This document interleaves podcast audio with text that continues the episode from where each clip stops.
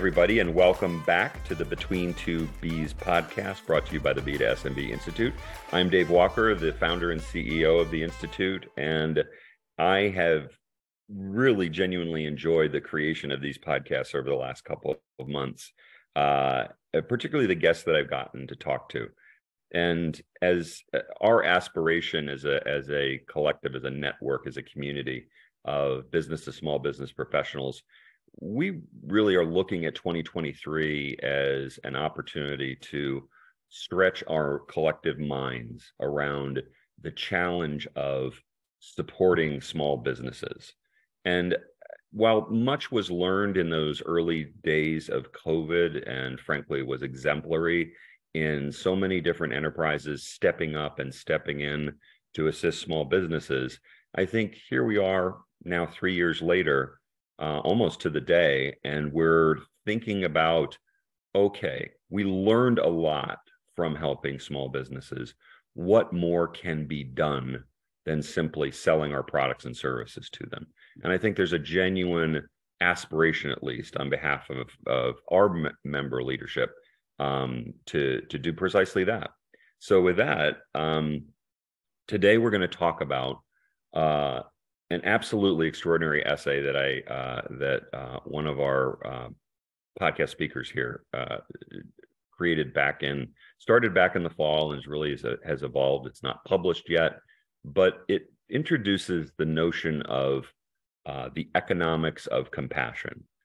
Now, this essay had me at hello because I loved that title, that concept that there was the two words that you do not I don't think I've ever seen those two words in a sentence together, um, even at opposite ends of a, a sentence. And the idea of framing economics in the form of compassion and com- framing compassion in the form of economics is something that really, I hope, stretches your mind as much as it stretches mine. So, without further ado, we want to launch into this by introducing the man who wrote this essay and really introduced this phrase, economics of compassion, Derek Peebles. Derek, welcome. Thank you, Dave. It's great to be here. Give us a little background on yourself. You know, where have you been? Where are you now? Um, a little bit about your experience in uh, advocacy for the small business community. Sure, and I'll try to keep it brief. But you know, I started my career in banking and um, and was in small business banking um, right after college up until the um, first economic downturn, the financial crisis, so around 2008, 2009, as bankers were being uh, let go left and right. Uh, it was my um, kind of had an epiphany that I would jump and start doing work in community and economic development because uh, I saw a lot of the challenges that my uh, small business clients were facing. Um, and, and, so that's really kind of where I diverted my career and um, been doing economic development, working with small businesses, um, really bringing organizations together. So a lot of my work has been associational working for associations that support local economies around the country. And currently, I'm the senior policy director of uh, advocacy uh, for the inclusive economy portfolio at the American Sustainable Business Network. And we're a national organization, membership based, uh, that includes impact investors, business owners, and uh, state based alliances uh, and we all work together to build sustainable economies. And we support about 250,000 businesses around the country. Most of them are local, and all of them are small. That's that's awesome, and and I I actually had no idea the number was that big, 250,000. That's that's frankly larger than most of our members' customer bases.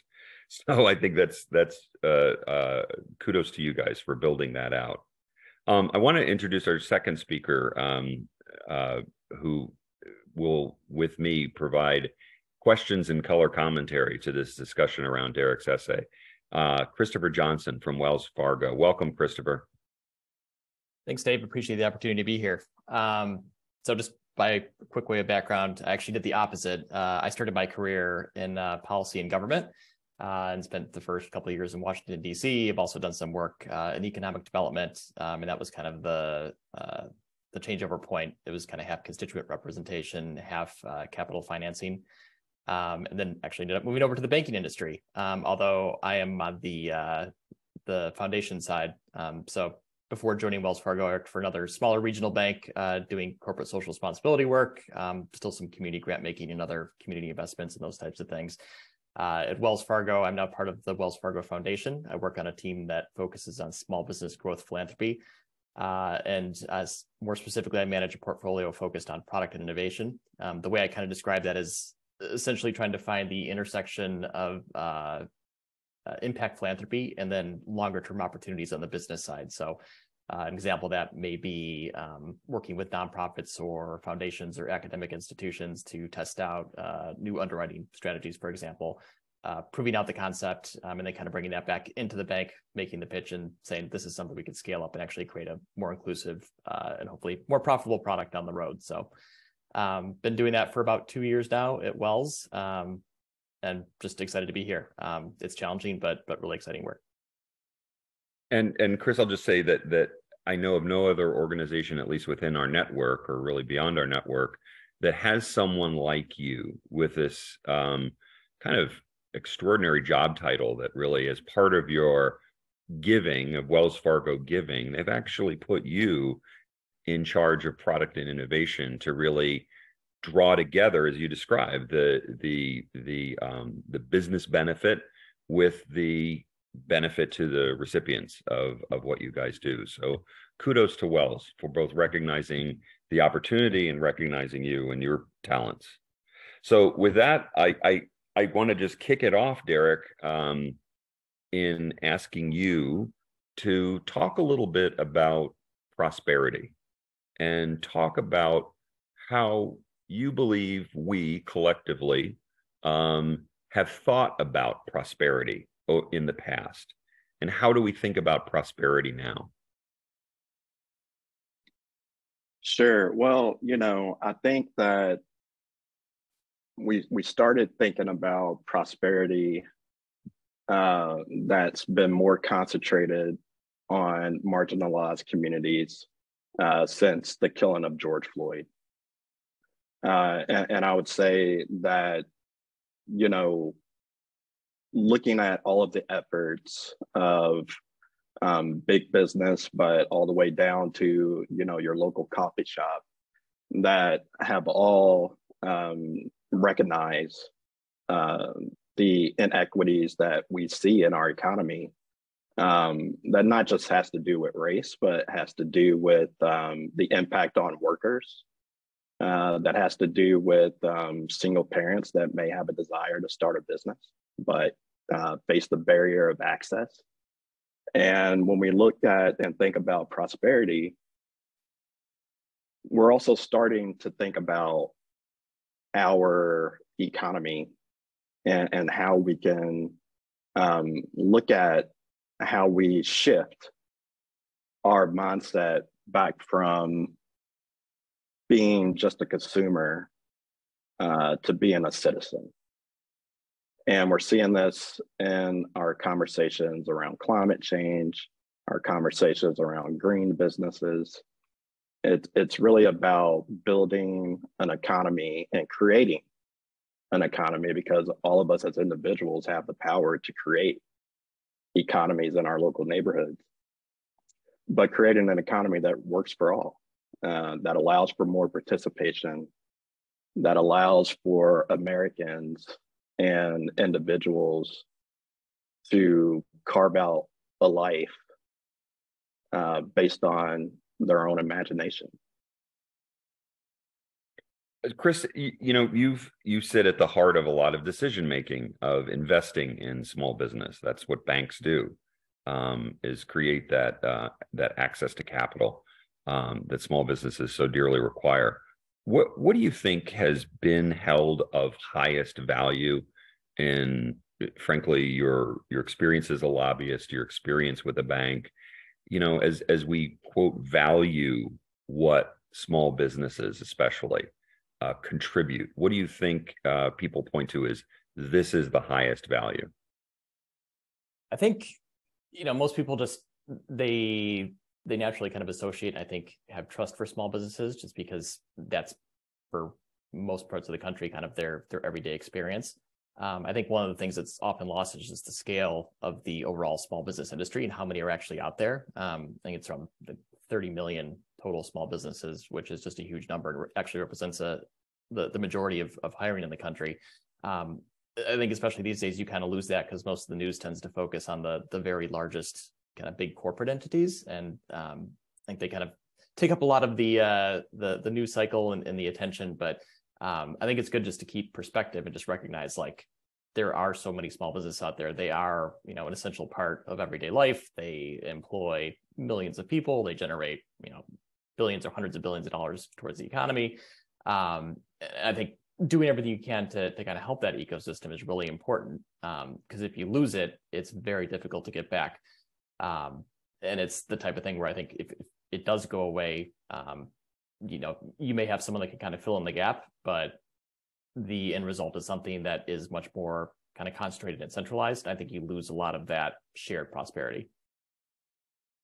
And and I, I couldn't agree more. I think that you know the mindset that basically is that small business are not as valuable as large enterprises and study after study after study you know presents facts and figures of the impact that small businesses have in the aggregate at scale uh, for contribution uh, towards employment, contributions towards growth, contributions toward productivity, all of the things that we hold near and dear to our heart as uh, the free world leader of capitalism are things that frankly are devalued greatly uh, when it comes to small businesses.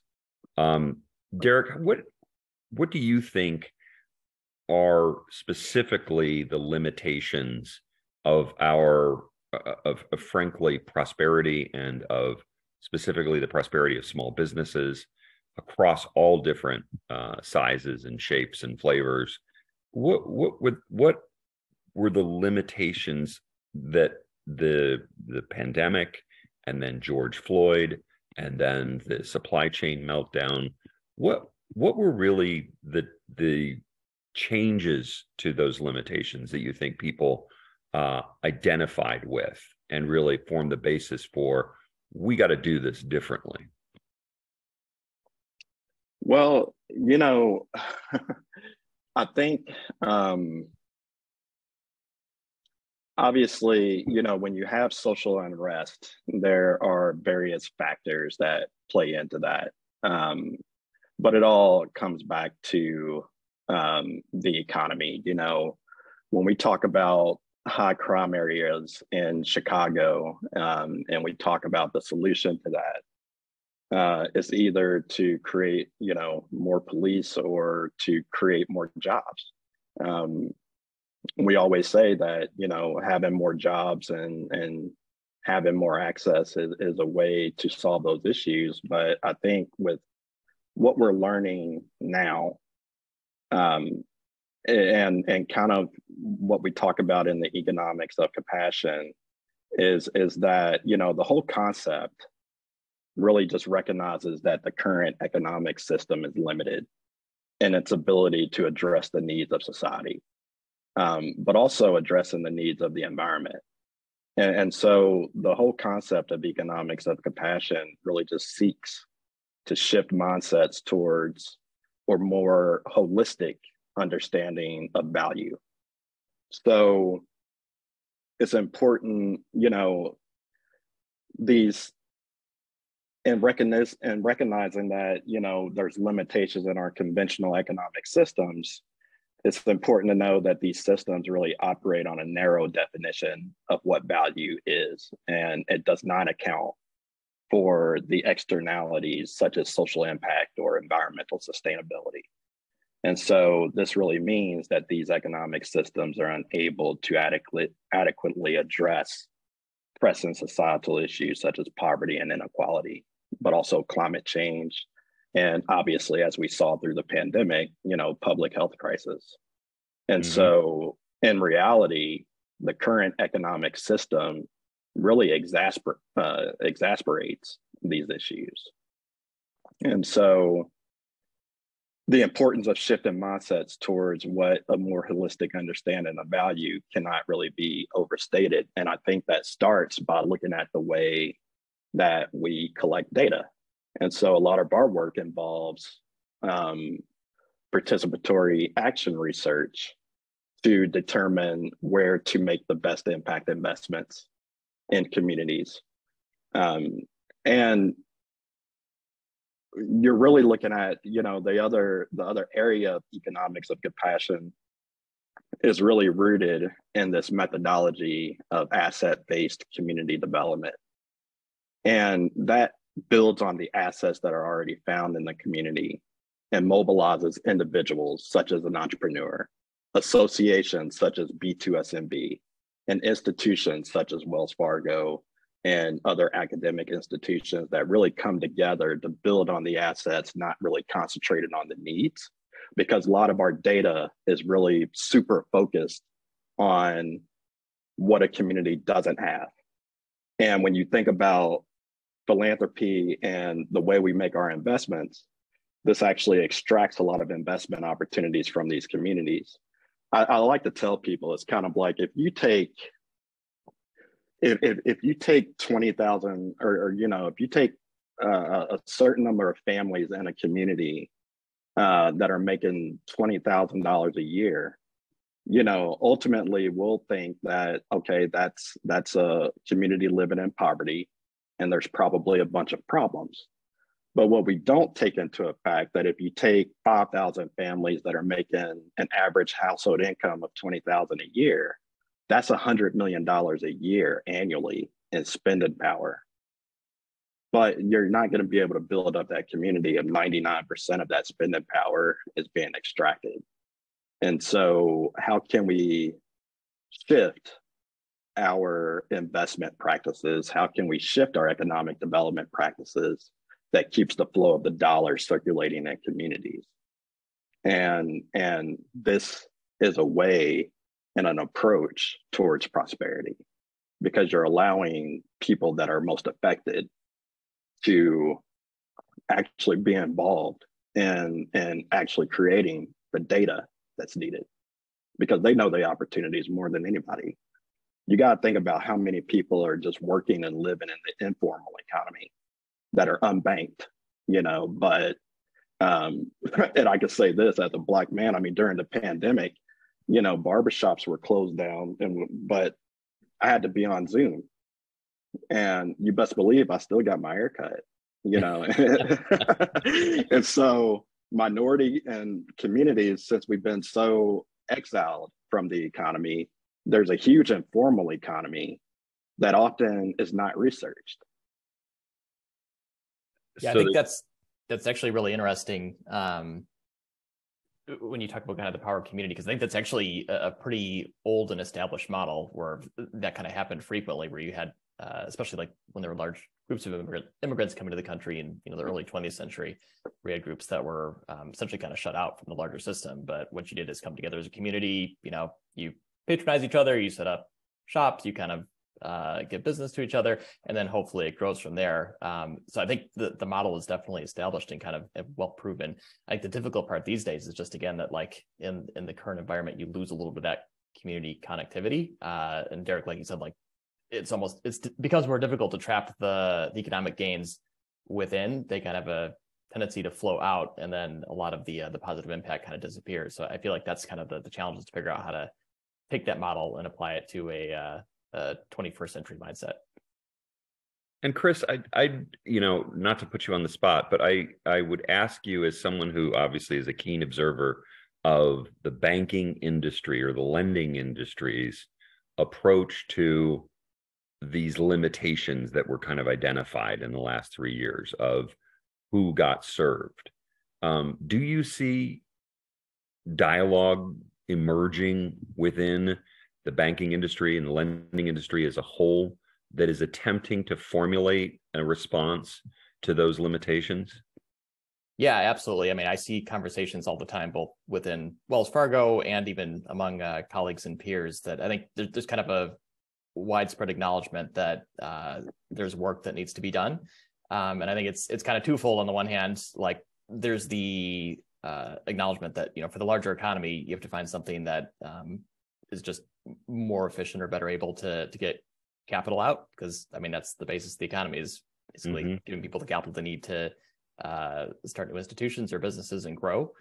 Um, and a lot of the way the banking industry works is is kind of the tried and true, you know, hundred year old credit assessment and underwriting guidelines um, that that have worked well um, are generally very conservative because um, that's part of the culture, um, but at the same time may not again be the the best or um, the most efficient way to do things just given the new environment. So yeah i think there's constantly a, a, a need and an interest to to figure out how they can improve that. Uh, and again it's both to improve the the overall economy but also frankly to to help the bottom line because the the more innovation you can build into the the products and services you offer the more people are attracted to what you're what you're offering, the the more products and services you have, you build mm-hmm. market share, you build revenue, you build profit. So it's kind of a win-win all around.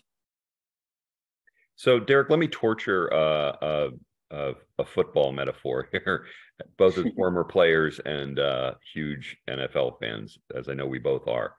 So I, I, I want to try to guide this conversation, this dialogue towards more prescriptive, even playbook of how do we build this framework, this mindset grounded in an economics of compassion. So I guess my question is who's on the team? Who are the stakeholders in overcoming these limitations that frankly have ta- challenged uh, a more inclusive prosperity for all small businesses? Yeah, well, you know, obviously we we all need to be at the table. And but when when you look at at communities and and and even you know people that have been overlooked um, let's talk about black indigenous and women of color for instance mm-hmm. um, because you know um, women of color entrepreneurs are are and business owners are the are the most marginalized and within the BIPOC community globally. And yet, despite being the most marginalized and impacted, um, women of color are also the most entrepreneurial and they're also key agents of change. And so UN data shows that women of color give back up to 90% of their income to their families and communities as opposed to men who give back up to 30%. Women start more small and medium enterprises, and their motivation is often not profit maximizing, but solving social problems in their communities. And so, BIWOC, which is just an easier way to, to term it in conversation, Black, Indigenous, women of color, BIWOC entrepreneurs create more revenue with less capital than men. And there is a base of those ready, willing, and able to move more capital for even greater impact.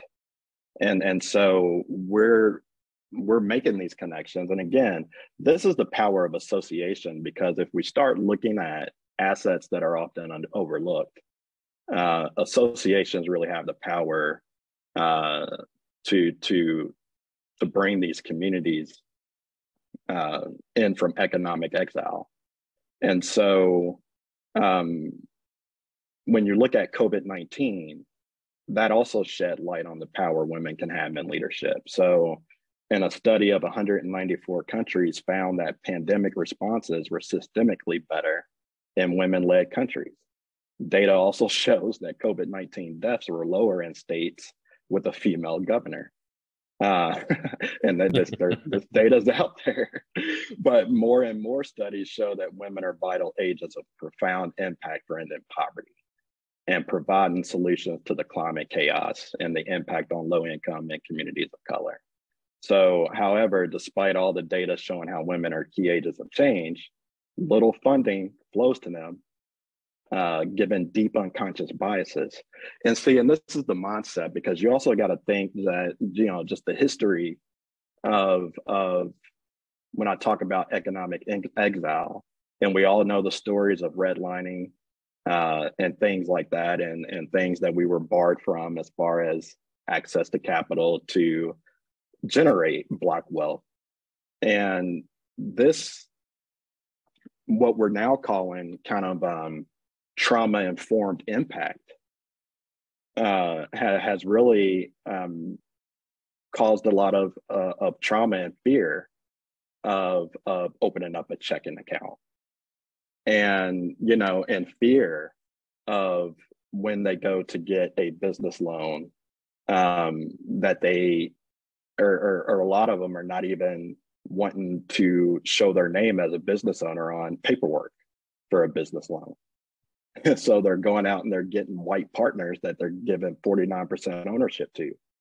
Uh, so these are kind of some of the things that and some of the methods we're taking to try to overcome but um, again the conventional economic system we also have to think about the trauma that is caused um, for marginalized communities that are actually trying to start a business and Chris, over to you. I, I, um, again, this might be an unfair question, but uh, as the banking and lending community represents an incredibly important resource to small businesses at every, you know, in every community. How how do you think the mindset is changing, as you said it it has, around what what role you as stakeholders will play in developing a new a new prosperity for all communities. Yes i think part of it goes back to just kind of revamping the the products and services and the way that uh, business is done just to to make sure that you're you're kind of you're considering everything when it comes to uh, like credit and underwriting standards um, and a lot of that's already changing. We're seeing a lot of influence even from like the uh, the fintechs and kind of the use of uh, big data and AI to um, look at things beyond kind of the the traditional you know credit stack or uh, underwriting methods um, that in some cases are actually or have the potential to be more more effective or or uh, reduce risk across the board. So I think those those will generally help. I think the other big piece of it, and this is another uh, huge area that we concentrate on within our group, um, in addition to the access to capital, it's the um, it's kind of the knowledge building piece and capacity building.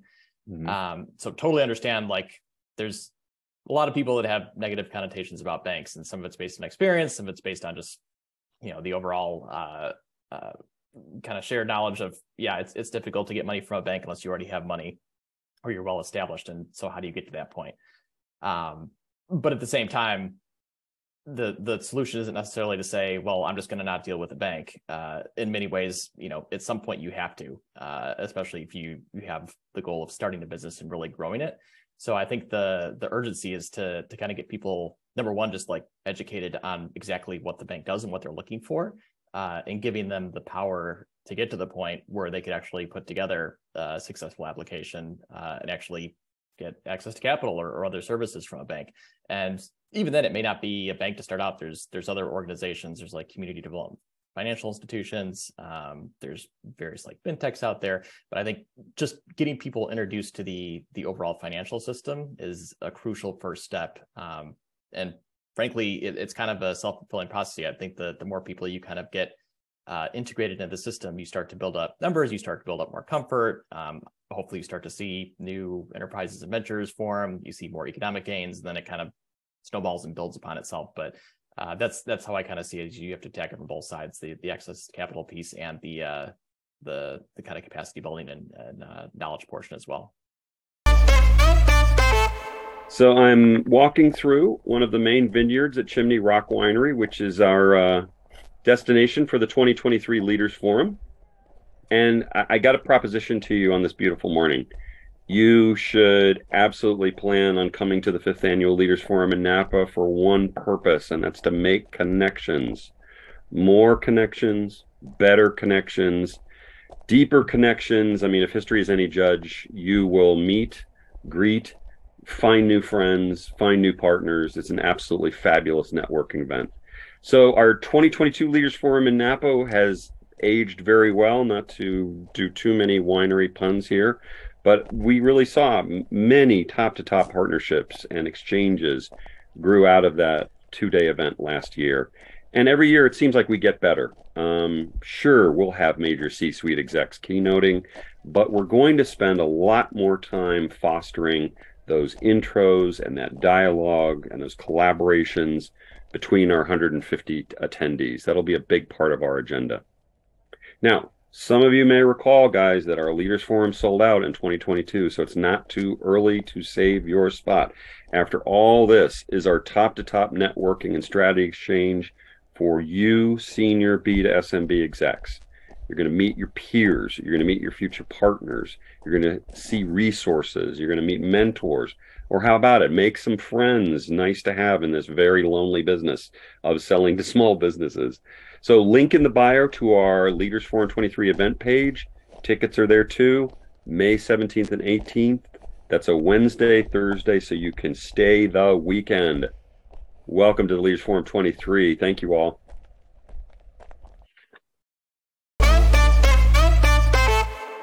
Derek, you described um, a new framework for collaboration.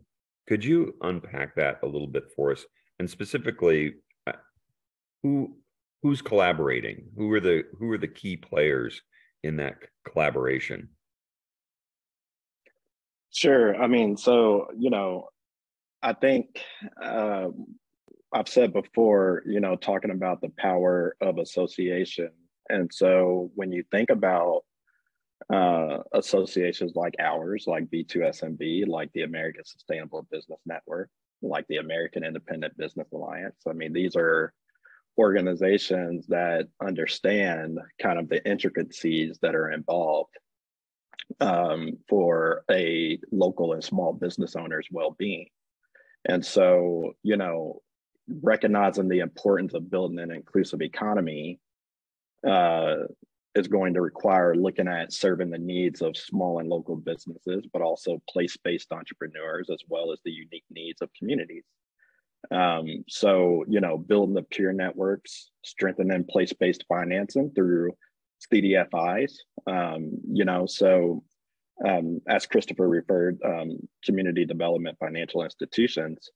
Uh, these organizations, we've built up a repository of CDFIs around the country that are invested in um, BIPOC businesses um, that are invested in their local economies. So we are seeing some sustainable community developments that that are working.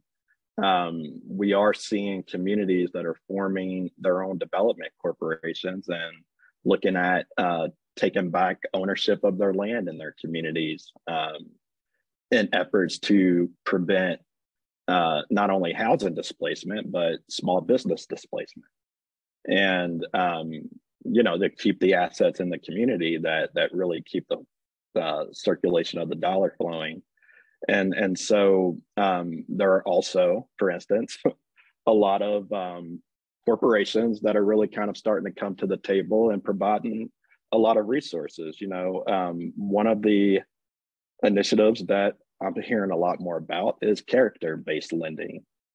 And I know that there are a lot of banks out there that are looking at that.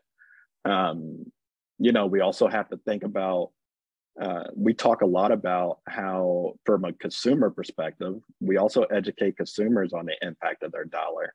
You know, um, your community is going to get more of a return if you go buy that cup of coffee at your local coffee shop versus a Starbucks. And nothing against Starbucks, I love Starbucks, but um, you know, anytime I buy, buy a Starbucks in Cincinnati, I know that a percentage of that dollar is going back to Seattle. Now that's fine.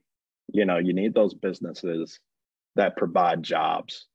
Um, but there needs to be a healthy balance. And so a lot of that is educating consumers uh, on on the power that their dollar has, you know, and um, there are a lot of foundations that are looking at uh, new frameworks of philanthropy.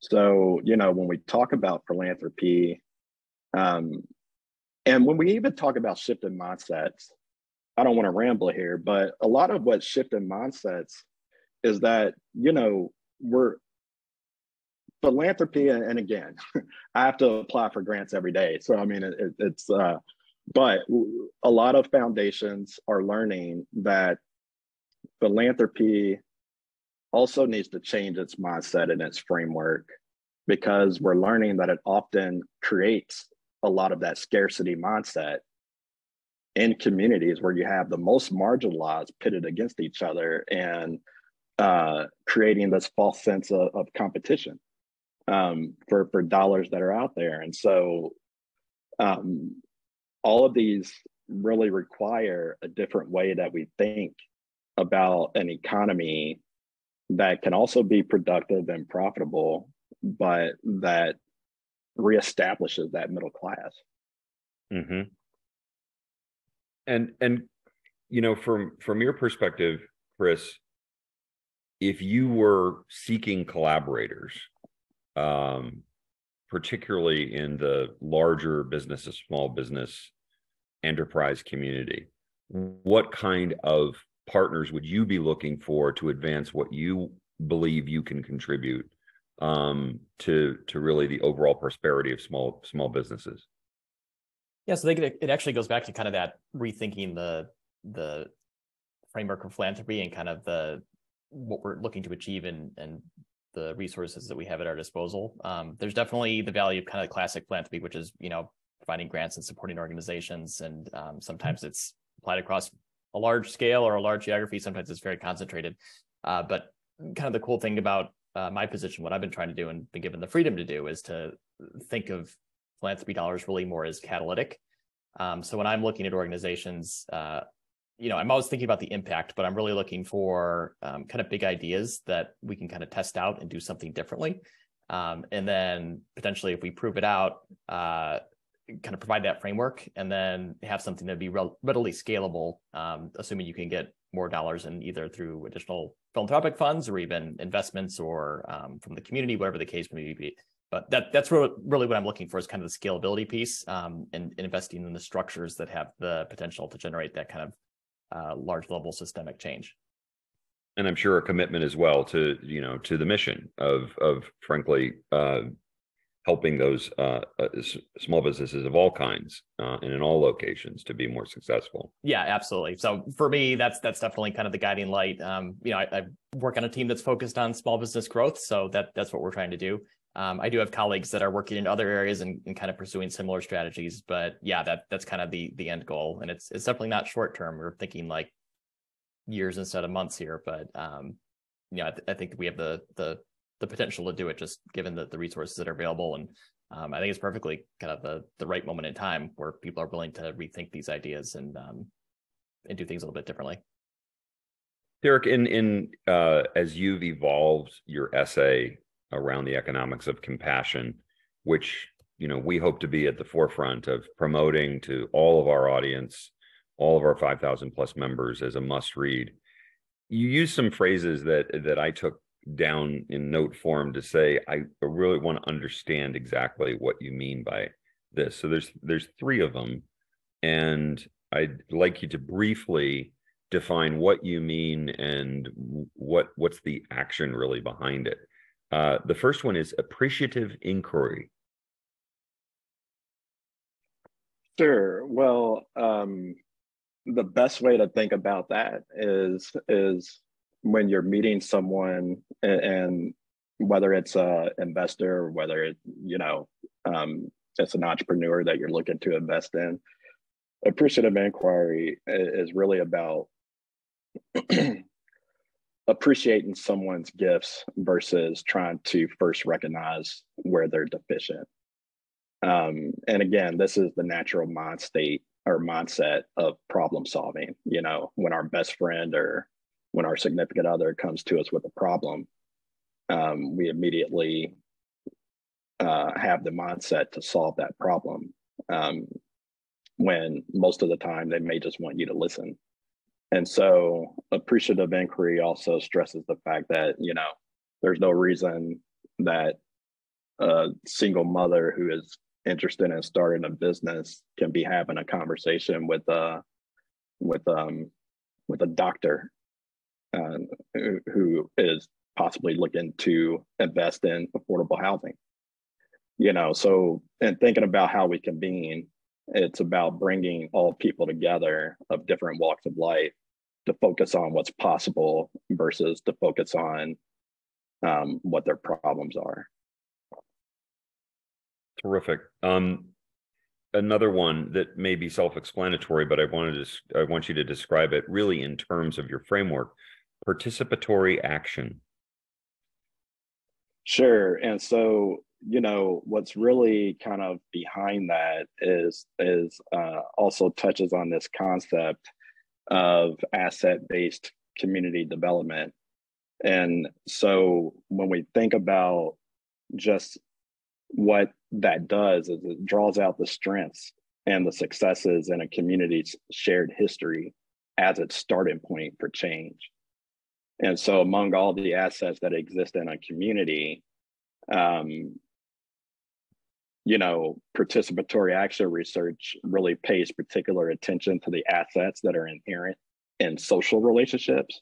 I've talked about this informal economy um, as evident in formal and informal associations and, and network. So um, it's it's it's really the community. It's a community driven approach um, that involves keeping with the principles and practice of participatory approaches, um, where active participation and empowerment uh, and the prevention of disempowerment are the basis of practice.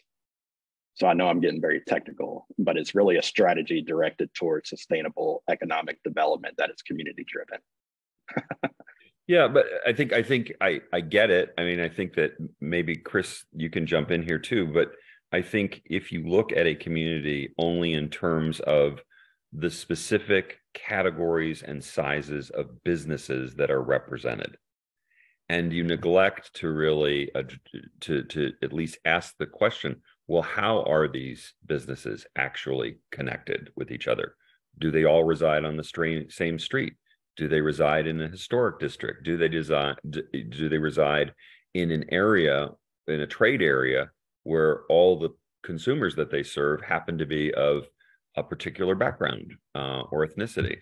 So I, I I get it, and I think that that um, Christopher, I, please feel free to riff on this the notion of looking deeper into the connective tissue, frankly, uh, within a community that is just as much a part of their prosperity as anything else.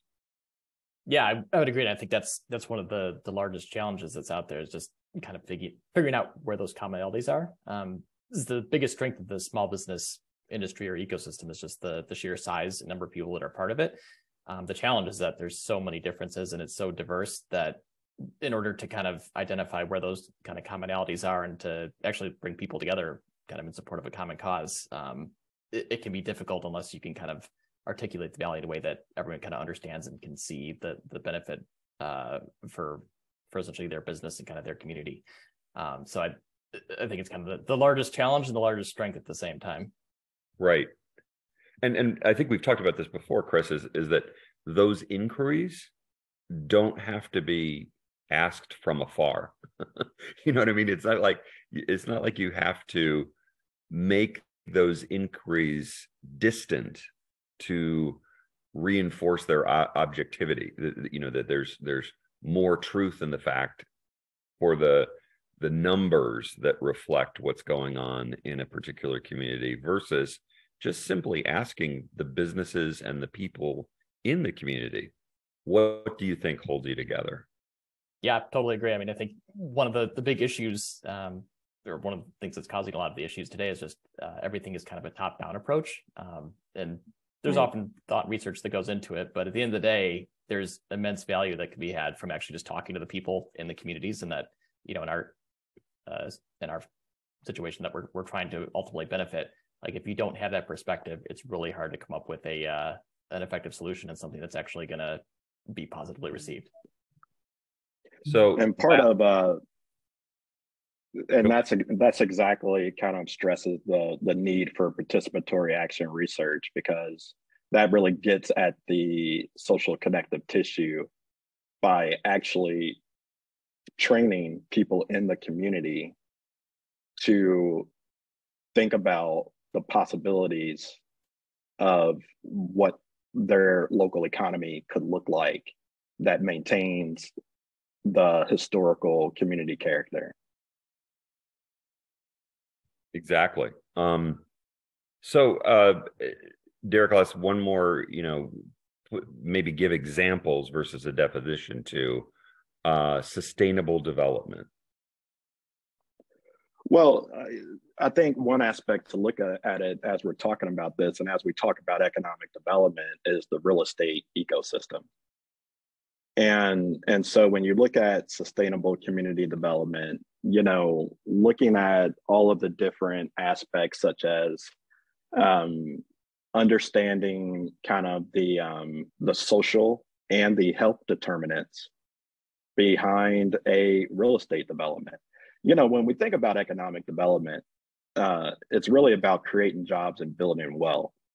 And so in Cincinnati, you know, like a ton of resources are really spent trying to recruit big business to Cincinnati because the data shows that that creates jobs.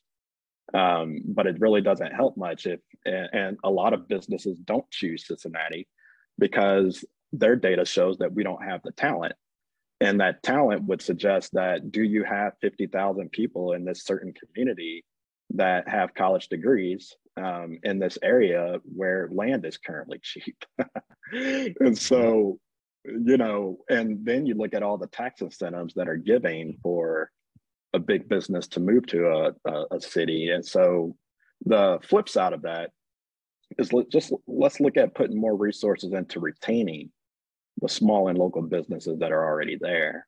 And so as bankers, as we're looking at, you know, a traditional or a different type of framework, one of the aspects is that, you know, is this business employees, are the employees of this business, are they local? And when we're looking at health determinants, we're also looking at, you know, if, a, if an employee lives on the other side of town, what does it cost them to actually work?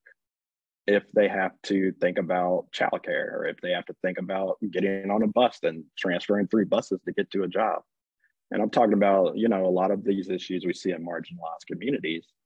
But, you know, one economic indicator to look at that are local economic multipliers. Like how much, do- how many dollars are leaking out of a community. And then we begin to look at frameworks that keep that dollar flowing and then that's how we impact different social and health determinants. You may be able to quote this number better than I can because I remember what I remember is the number is incredibly low. But in the average urban minority community, the percent of dollars that actually stay in the community that are spent. Oh, yeah. Is it is it 17%? Do I remember that correctly? Or something? Yes, and there there yeah, and there needs to be some more research behind this. But the NAACP came out with a statistic a while ago. Um, as we were hearing more about after the George Floyd killing, and we were hearing more about Black Wall Street and the community in Tulsa, um, which is where we have one of the first race riots. And in this community in Tulsa, back during the early 1900s, you had the flow of a dollar circulating in a community 80 times before it left that community. And that was because you had Black doctors, you had Black grocery store owners, Black bankers, you know, and a lot of that was due to segregation, of course. But when you look at the flow of the dollar today, yes, the flow of the dollar circulates in a in a white community for about 20 days, in a Jewish community for about 30, I think in Hispanic communities for about 17. But in Black communities, the flow of the dollar leaves in like 15 minutes, something like that. Wow. It's extraordinary. You know, I would refer everybody to um, check out what Eric Groves, the founder of Alignable, has written on uh, the, this this drain of local uh, money a way to either large corporations or um, just just out of the community, and uh, has even created a, a terrific in, initiative called "My Money Stays Local," just to draw consumer attention to the notion of hey, when you buy from Amazon, not a single penny of that is coming back to your community, um, and and paying for the things that, uh, frankly, you you demand, whether it's schools or highways or or uh, whatever you need or the growth of business. Um, so just kind of in summary, Christopher, I'm going to put you on the spot first. Um, could you feedback what you think are the summary benefits of what Derek has put forth in this economics of compassion uh, framework?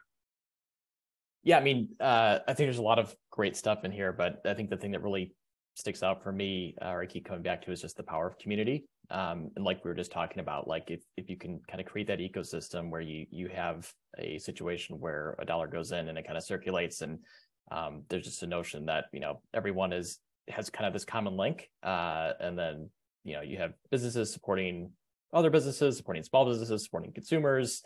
Uh, it, it just tends to work out well for everybody, uh, and there's absolute economic benefits that come out of that. Um, I would only say the the one thing is that you you have to consider the uh, the economics to get something like that started. Uh, while it's great to say you know we should all support local small businesses, the reality for a lot of people is you know if if a product or service costs more, in a lot of instances you're going to go after the cheapest one, and you know even if you you have the best intentions and you want to uh, keep that dollar local, um, you know if you have a choice to make between you know uh, putting food on the table or, or, even just meeting basic necessities, you're going to go for the, the cheaper option. Um, so I think that's that's one of the areas that we just have to keep in mind is that you have to create something that's really uh, economically sustainable all around. Um, but I think once you kind of hit that critical mass point, um, that begins to happen, uh, and then you start to see all sorts of positive benefits and then I think it just kind of builds on each other. It's like success builds success, but getting to that point is often difficult. Um, but I'm I'm a huge believer that you know the the more you can focus on the the local scale and community and kind of again uh, reach out and and have your your actions and decisions be informed by the the people that you're ultimately trying to help. Um, good things generally follow. Well put, and, and I think I'd build on that by saying that my call to action to our listeners, who again are primarily uh, leaders for uh, business to small business organizations and brands who are currently, I'll describe them as macro participants in the the economics of local communities, uh, in that they sell their products broadly into these communities and deliver services broadly into these services to move from that macro participant role into more of a micro stakeholder. This framework basically, for me at least, inspires the notion that you know we we really do need uh, to become more hyper local.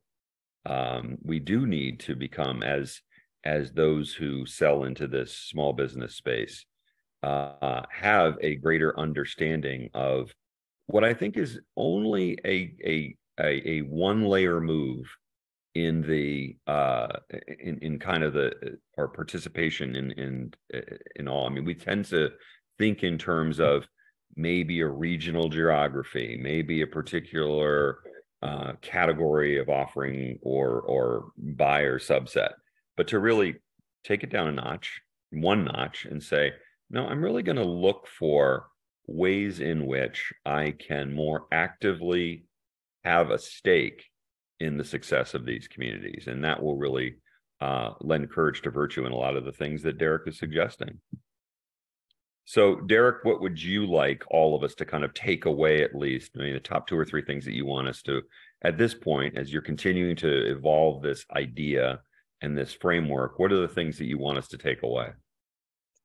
Sure. Well, you really just kind of touched on one of them that I think is critical is that, um, you know, the, one way to think about an economics of compassion from an economic perspective is to think about how to link the micro assets to the macro environment. Mm-hmm. Right. And, you know, it's our corporations and our institutions that can help think about how to connect local to the global economy. And so now I bet eventually you'll start hearing terms like uh, globalization um, because mm-hmm. the global economy does matter to what Christopher is saying. Um, and that's why we should start thinking globally about this. But I think another way to think about economics of compassion is really to think about um, how we can create prosperity in a way that leaves a more healthier society and a planet for our descendants. Mm-hmm. Um, because that matters too. You know, there's a huge cost to our economy, to our global economy, if we don't deal with social issues, if we don't deal with climate issues. Um, we see it happening today in front of our eyes. And I think, um, you know, we're seeing this backlash against ESG. And we're seeing the backlash against, you know, woke capitalism and all these uh, negative narratives that are starting to come to the front. But, you know, I've been talking to people in our networks. You know, the one way to counter that is that, look, we're just talking about doing a good business that leaves a healthy society and a and a and a planet that we can continue to live on for mm-hmm. our future descendants. And you know, let's stop all the rhetoric and and let's figure out what we can do together that we can't do alone. Well put. I, I can't remember. I can't give a good attribution here, but like, but I because I can't remember actually who wrote this. But the gist of it was prosperity is is leaving your children a better world than the one in which you live. Um, that's the definition of prosperity, and I think uh, it ties together so many of the things we've been talking about guys this has been absolutely terrific um, i i hope that this is uh you know a, a, a heavy read for or listen for our uh, for our community but one in which uh, hopefully a lot of thought is provoked and as we continue to participate at more of a macro and micro level in making a more prosperous small business, business to small business ecosystem and market space, that these are many of the principles that we will continue to adhere to. So I appreciate you, Derek, for really bringing this to the forefront. And Chris, I, I appreciate you in at least today representing the B2SMB enterprises, uh, not just banking and finance, but really all of us who are selling products into the small business communities who, frankly, and I'll use the word woke, who woke up in that year, three years ago, of COVID and George Floyd and inflation and supply chain collapse and eh, all of those things that were hitting us really shook us by the shoulders and said we need to think about all of this differently. Thank you guys very, very much. Thank you, Dave. Thank you, Dave. Really Thanks, Christopher. It. And thank you, Derek. Appreciate it. Appreciate it.